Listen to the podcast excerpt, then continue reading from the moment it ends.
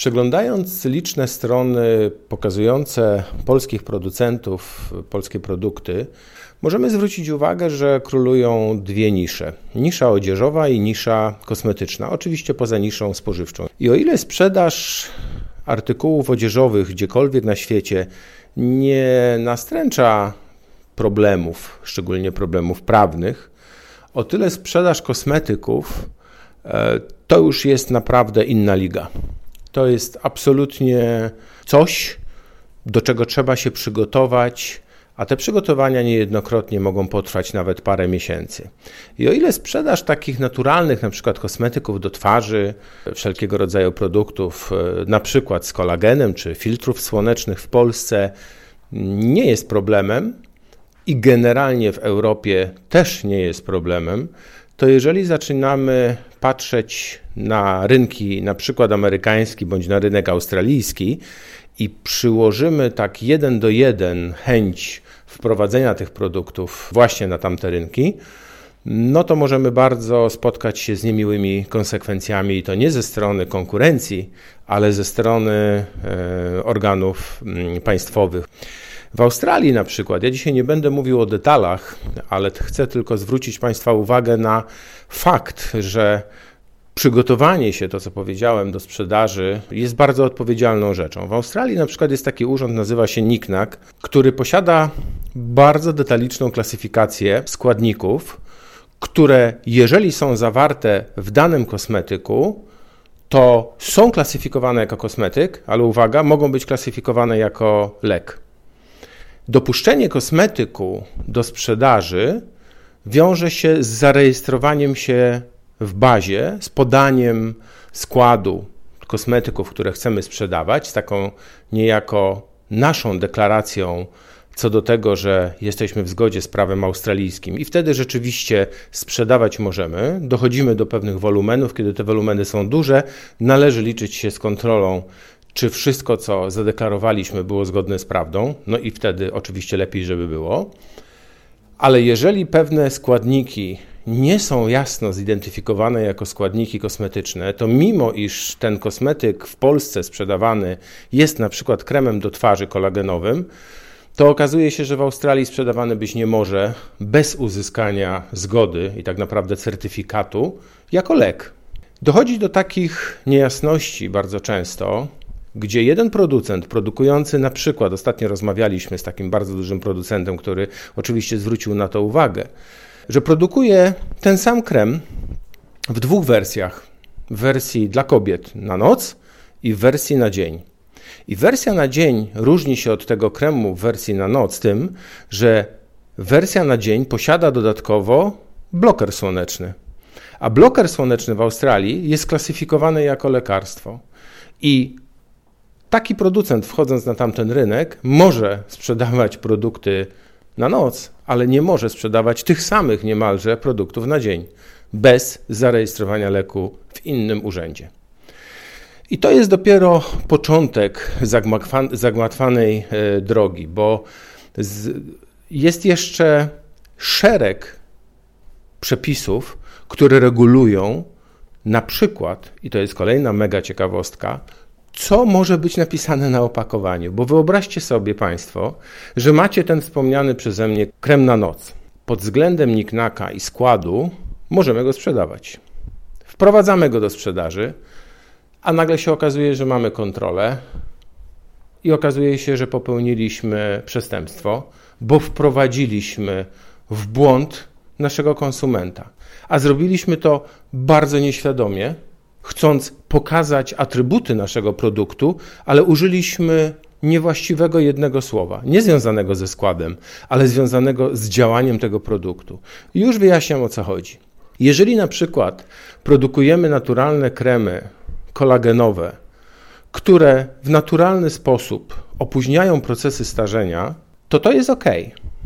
Ale jeżeli w opisie tego kremu, w marketingu, w reklamie tego kremu napiszemy, że ten krem powoduje zmniejszenie wyraźne zmarszczek, to według prawa australijskiego zmniejszenie zmarszczek jest trwałym działaniem na ciało człowieka, a więc taki produkt jest lekarstwem.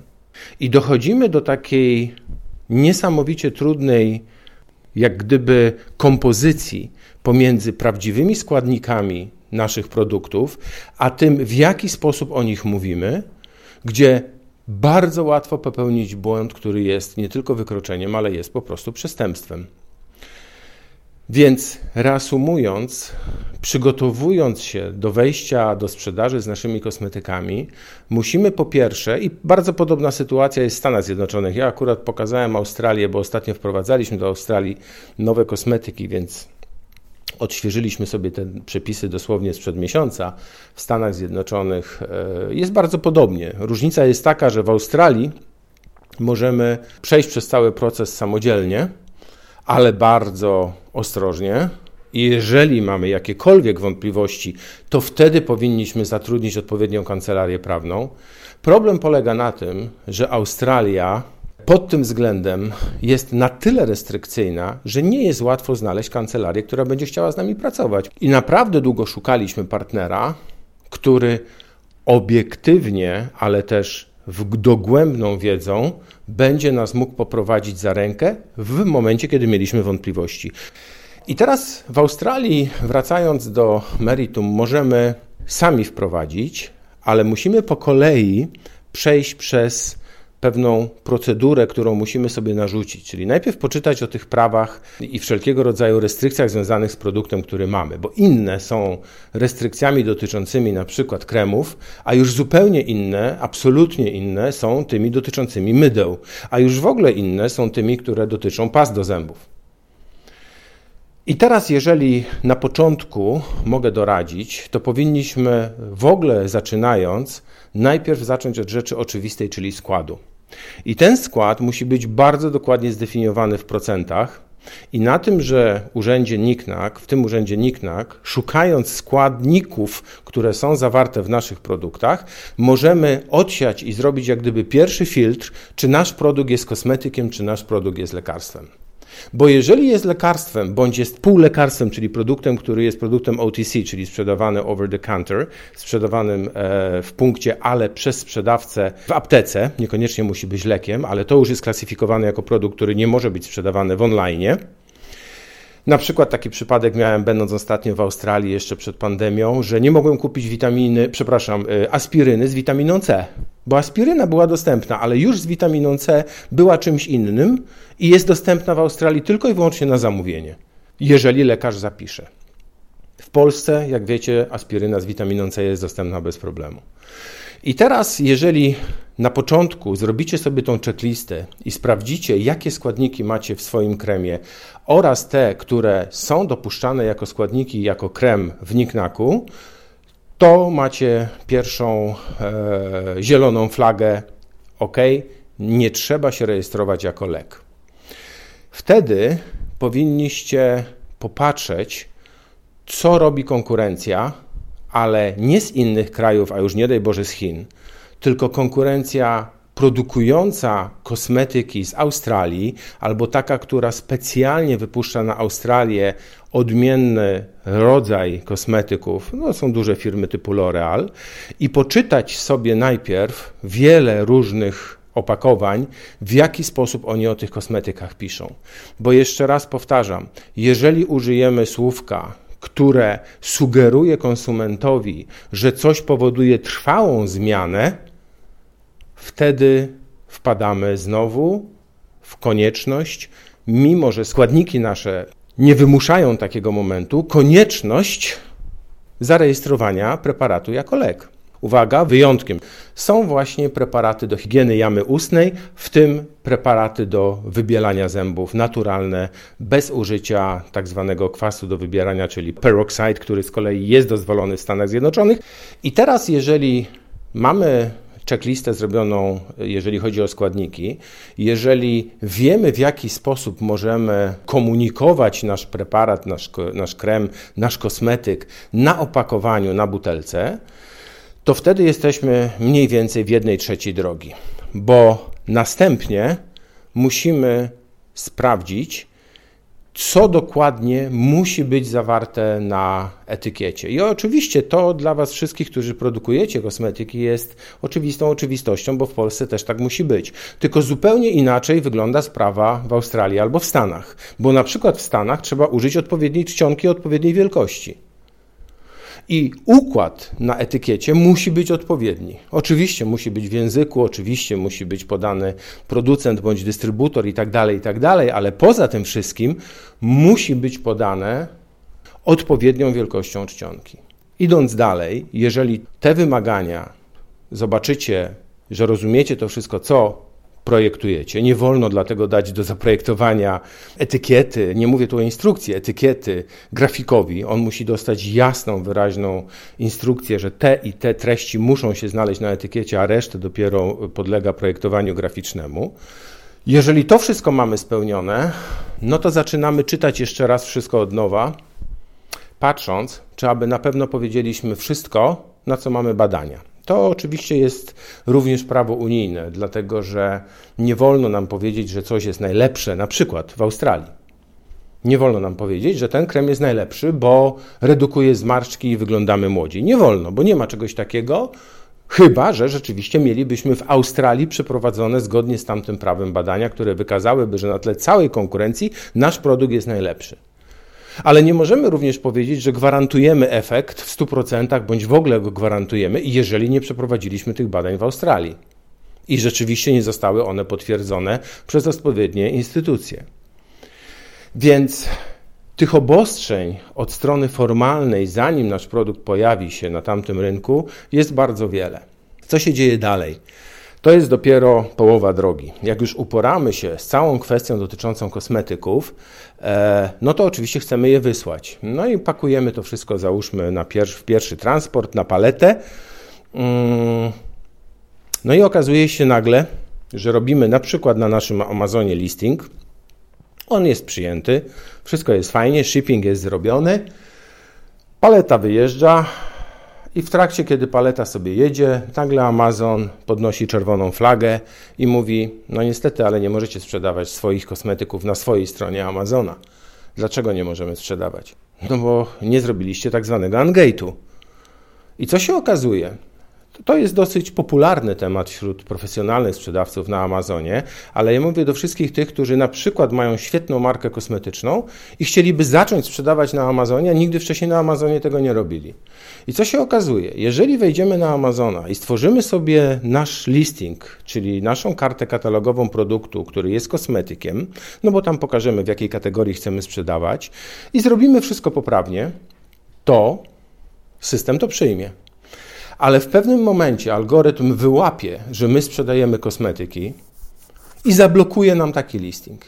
I nic nie da pisanie, nic nie da błaganie, nic nie da dzwonienie, bo po prostu musimy dostać zgodę od Amazona na to, żeby móc sprzedawać produkty tak zwane topicals. A produkty typu topicals to są produkty, które wchodzą w jakiś sposób w interakcję z ludzkim ciałem. No i teraz czytamy sobie taką instrukcję i okazuje się, że Amazon oczekuje od nas pewnej dokumentacji, która uwiarygodni nas jako producenta bądź jako sprzedawcę, dystrybutora tychże kosmetyków. No i czego Amazon będzie oczekiwał? Amazon po pierwsze będzie oczekiwał przynajmniej jednej faktury przetłumaczonej na język angielski. Ona może mieć zamazane ceny i to bardzo radzimy zrobić, która będzie zawierała minimum 10 produktów, które udowodniają, że my te produkty jako dystrybutor kupujemy od producenta.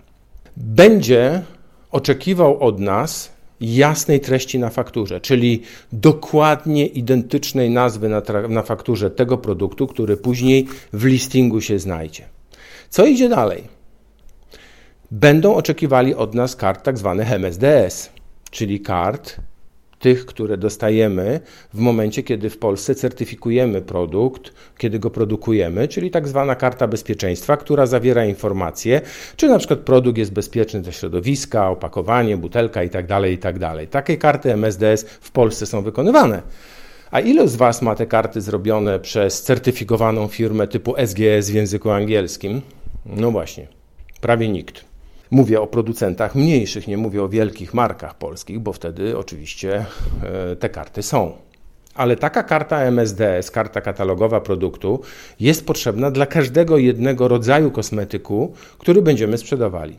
Nawet jeżeli on będzie miał inną pojemność, a skład identyczny, musimy mieć dwie karty MSDS. I teraz, jeżeli takich kart nie mamy, to mamy dwie możliwości.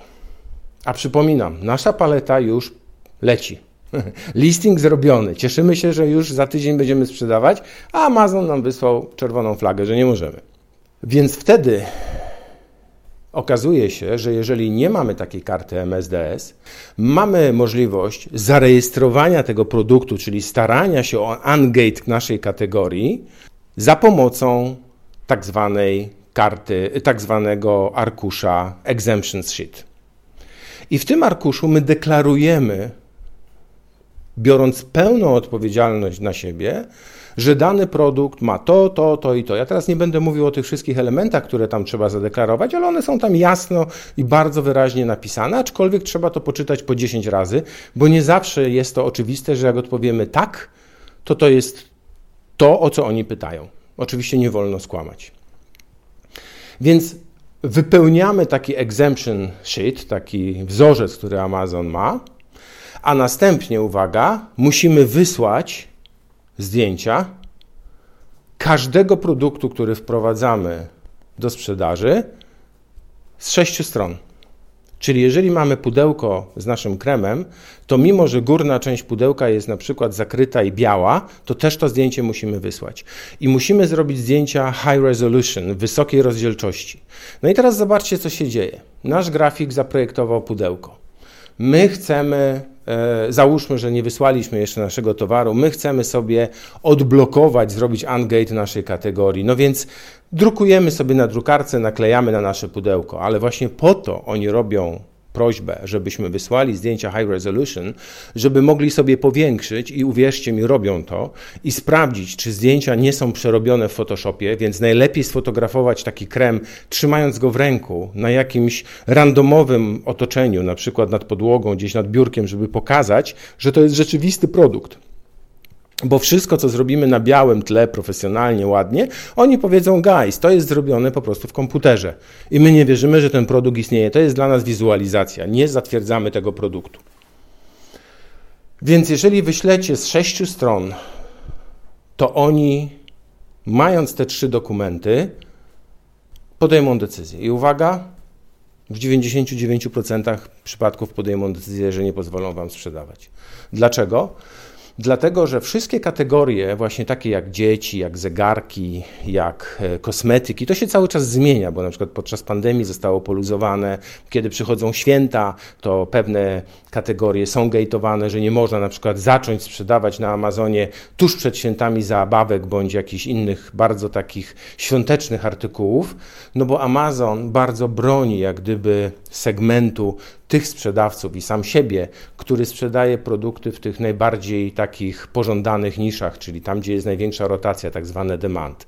I oczekuje, że jeżeli my będziemy sprzedawcami sprzedającymi, akurat Topical z takim kategorią jest, to, że jesteśmy odpowiedzialnymi ludźmi, a nie wprowadzimy na przykład na dany rynek, bo Amazon nie ma nad tym później kontroli, jak to sprzedaje, jakiegoś produktu, który będzie wielkim problemem. Była wielka afera w zeszłym roku, były takie produkty właśnie do wybielania zębów, które Amazon sam pod własną marką wprowadził na rynek, nazywały się Harvey Coco.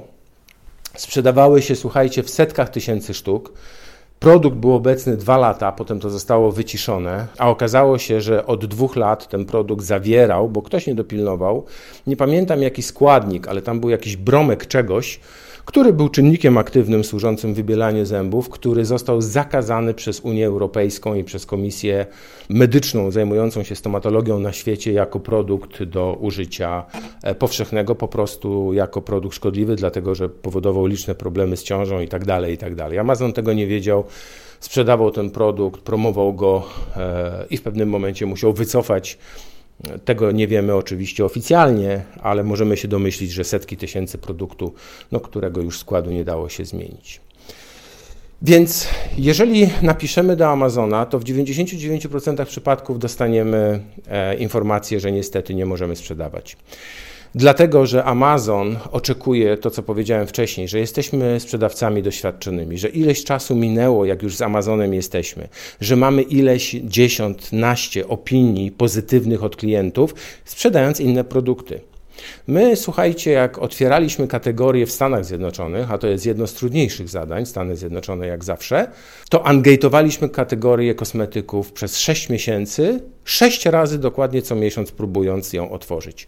I za każdym razem, wprowadzając próbą różne kosmetyki, nigdy się to nie udało. No i teraz wiem, że cała masa podpowiadaczy, i ludzi, którzy lubią chodzić na skróty, a my bardzo na skróty nie lubimy chodzić, lubimy robić to, co wiemy i wiedzieć to, co robimy, podpowie, no przecież są liczne serwisy w internecie, gdzie można zapłacić pieniądze i taka firma zewnętrzna pomoże nam ungate'ować daną kategorię. Mało tego, gwarantuje nam ungate'owanie takiej kategorii. No tak, tylko nie wiem, czy wiecie, jak to się dzieje. Piszecie do takiej firmy amerykańskiej, mm, która tym się zajmuje oficjalnie, bo to nie jest zakazane przez prawo. Jest zakazane przez Amazona, ale nie jest zakazane przez prawo. I taka firma XYLLC mówi wam y, półtora tysiąca dolarów i w ciągu tygodnia angateujemy wam e, kategorię. I teraz co się dzieje?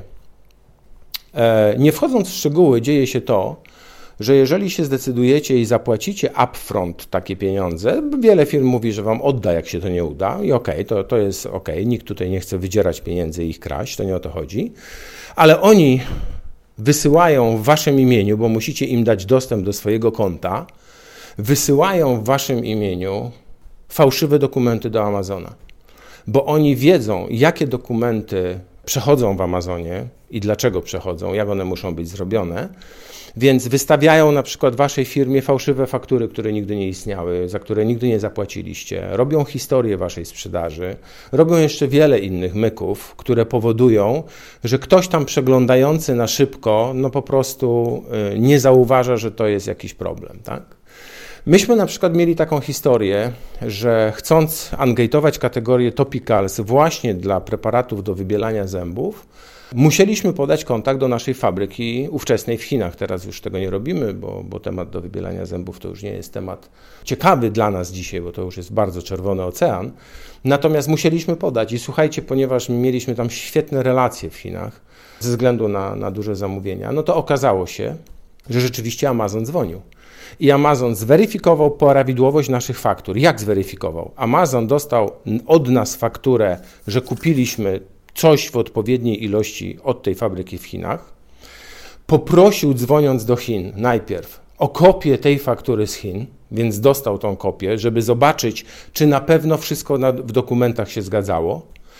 Poprosił Chińczyków, żeby zrobili zdjęcia z sześciu stron high produktów, które myśmy wysłali, jako my zrobiliśmy te zdjęcia, żeby zobaczyć, czy nie prześlemy tych samych zdjęć Mało tego, czy produkty, które wyślą Chińczycy w postaci zdjęć będą identyczne z tymi, które wysłaliśmy my, a na koniec zadzwonili do nas, potwierdzając osobiście, że tak, jesteśmy sprzedawcami. To było dla nas mega super wiadomością, no bo widzieliśmy, że się nami interesują, więc procedura idzie. Zadzwonili do Chińczyków i za trzy dni dostaliśmy informację, że niestety Angate'u nie będzie.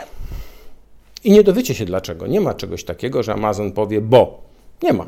Wyślecie zły dokument? Nie ma. Wyślecie za wcześnie pod, pod względem swojego e, stażu i siły swojego konta. Amazon tego po prostu nie zaakceptuje. I teraz wracając do e, wątku sprzed parunastu minut, kiedy nasza paleta już sobie płynie, nie wiedzieliśmy, że trzeba robić ungate, próbujemy go zrobić, no mamy zdjęcia z sześciu stron, no bo skoro wysłaliśmy produkty, to jest inny wątek, mieliśmy je, Mamy wszystko sprawdzone zgodnie z prawem. No i teraz wyobraźcie sobie, co się dzieje, że nie dostajecie Ungate'u. No właśnie. A produkty są nadane do magazynu Amazona. Wszystko tam utknie i zaczyna się robić potężny problem. Jeżeli to wszystko zrobicie dobrze od początku, to jesteście, tak jak wcześniej powiedziałem, w trzech czwartych drogi, czyli teraz jesteśmy w czterech piątych.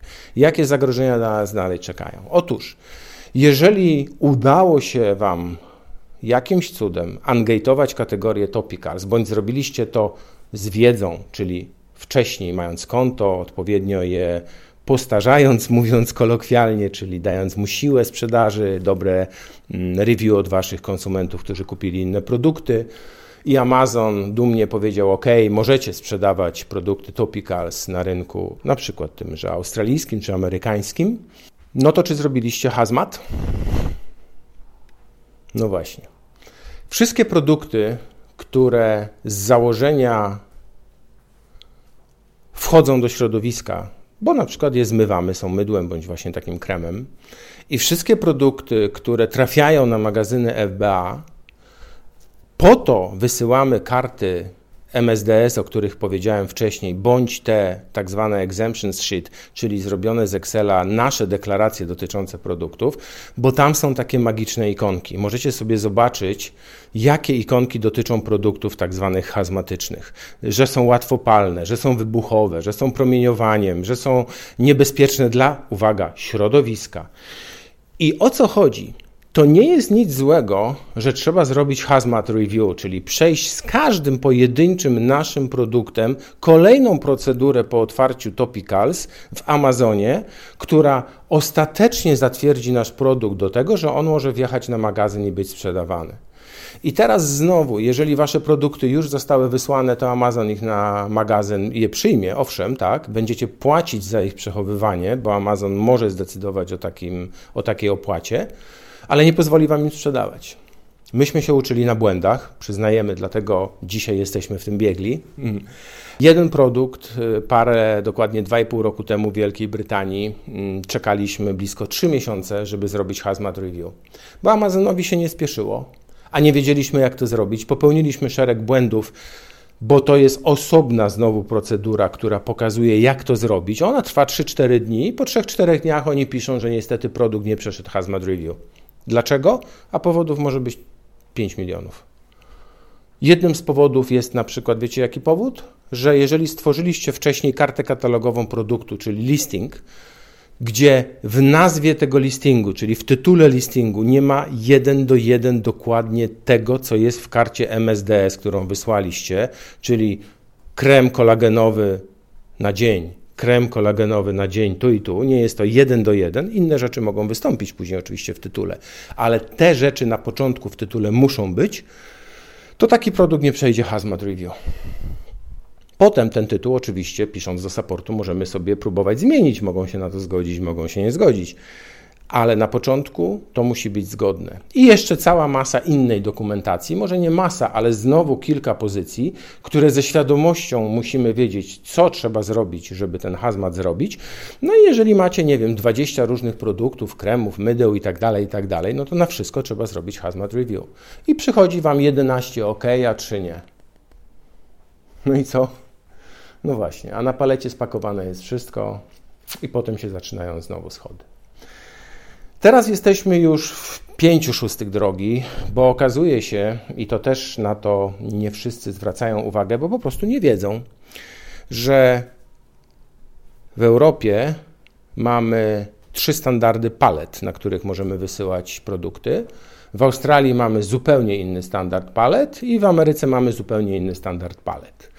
Jeżeli na przykład wyślemy do Australii nasze produkty samolotem na palecie, która jest drewniana i nie posiada specjalistycznego certyfikatu, że została zabezpieczona przez producenta przeciwko właśnie wszelkiego rodzaju insektom i tak dalej, i tak dalej, to jest na to taka fachowa nazwa, akurat teraz mi wyleciało z głowy, to taka paleta w ogóle nie wyjedzie z urzędu celnego.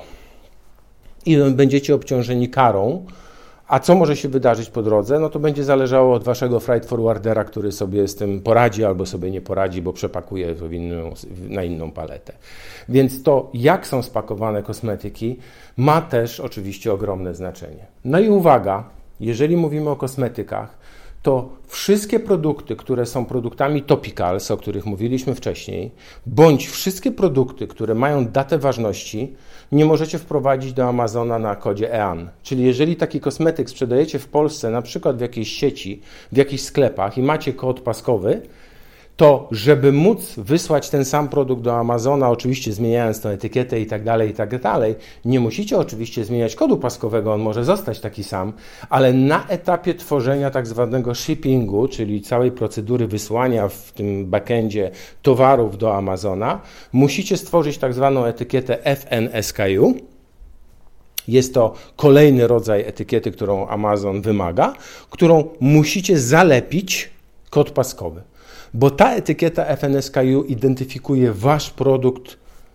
literalnie, jednocześnie pokazując systemowi, do kiedy wasz produkt ma datę ważności i mniej więcej na 3 miesiące przed tą datą ważności, jeżeli produkt by się nie sprzedał, zostanie on zablokowany i będzie Amazon wymagał zniszczenia albo wycofania tego produktu ze sprzedaży, oczywiście na wasz koszt.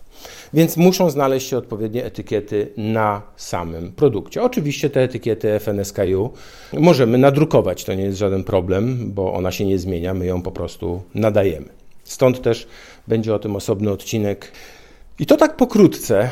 Cała procedura, która zajęła nam tutaj pewnie z pół godziny opowiadania, ale jeżeli weźmiemy to w prawdziwe życie i zobaczymy nieznajomość realiów danego rynku, no to może się okazać, że potrwa to parę, nawet paręnaście miesięcy, zanim będziemy mogli wprowadzić nasze produkty na dany rynek. No oczywiście możemy to zrobić dużo szybciej, ale możemy to przypłacić po prostu odpowiedzialnością no bardzo, bardzo poważną, która może zakończyć szybko naszą działalność w danym kraju. Więc warto to wszystko przemyśleć. W Stanach Zjednoczonych jeszcze tylko nadmienię, że nie odważyłbym się wprowadzenia kosmetyków bez e, dwóch rzeczy, bez przeprowadzenia tego przez procedurę prawną.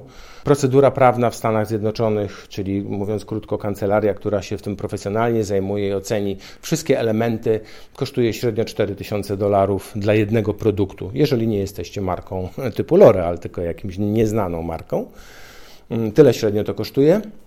Więc to tak orientacyjnie, gdyby Wam powiedział ktoś, że za 300 dolarów to zrobi, to, to, to radziłbym się zastanowić, bo, bo śmiem twierdzić, że może nie wiedzieć, co robi. A po drugie, nie odważyłbym się rozpoczęcia sprzedaży produktów na większą skalę, e, nie mając wykupionej e, tak zwanej polisy LLC.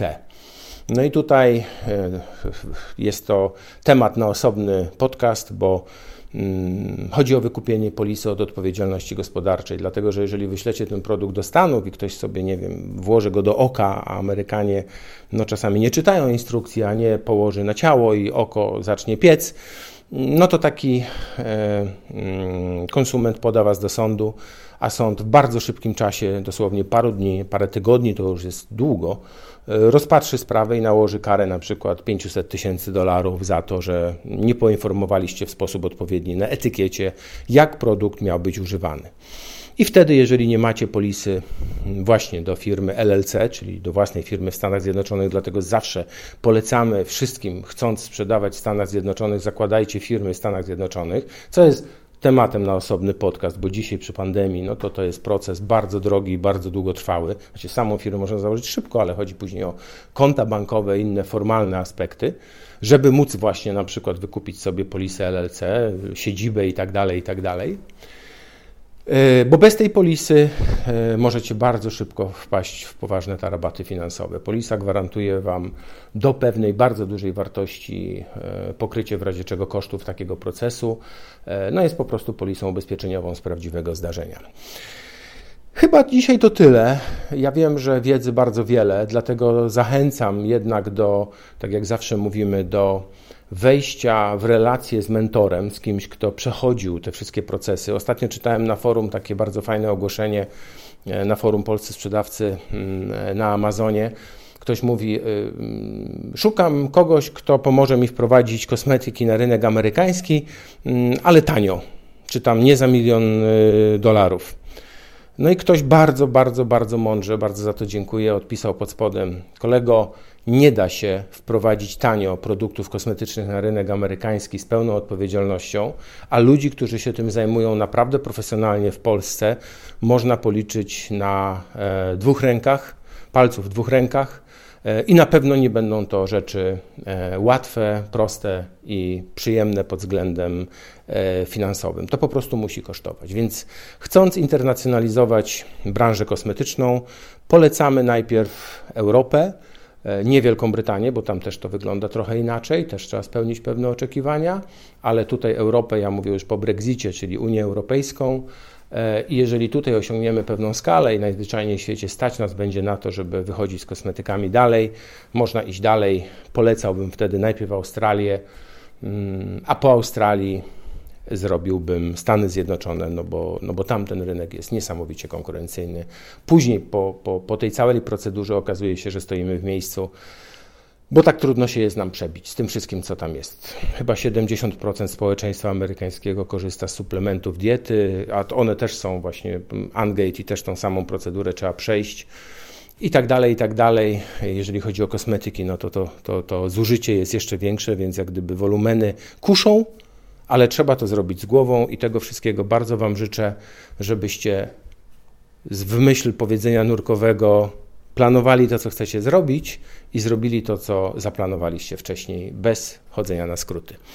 Absolutnie miłego dnia, wszystkiego dobrego i do usłyszenia wkrótce.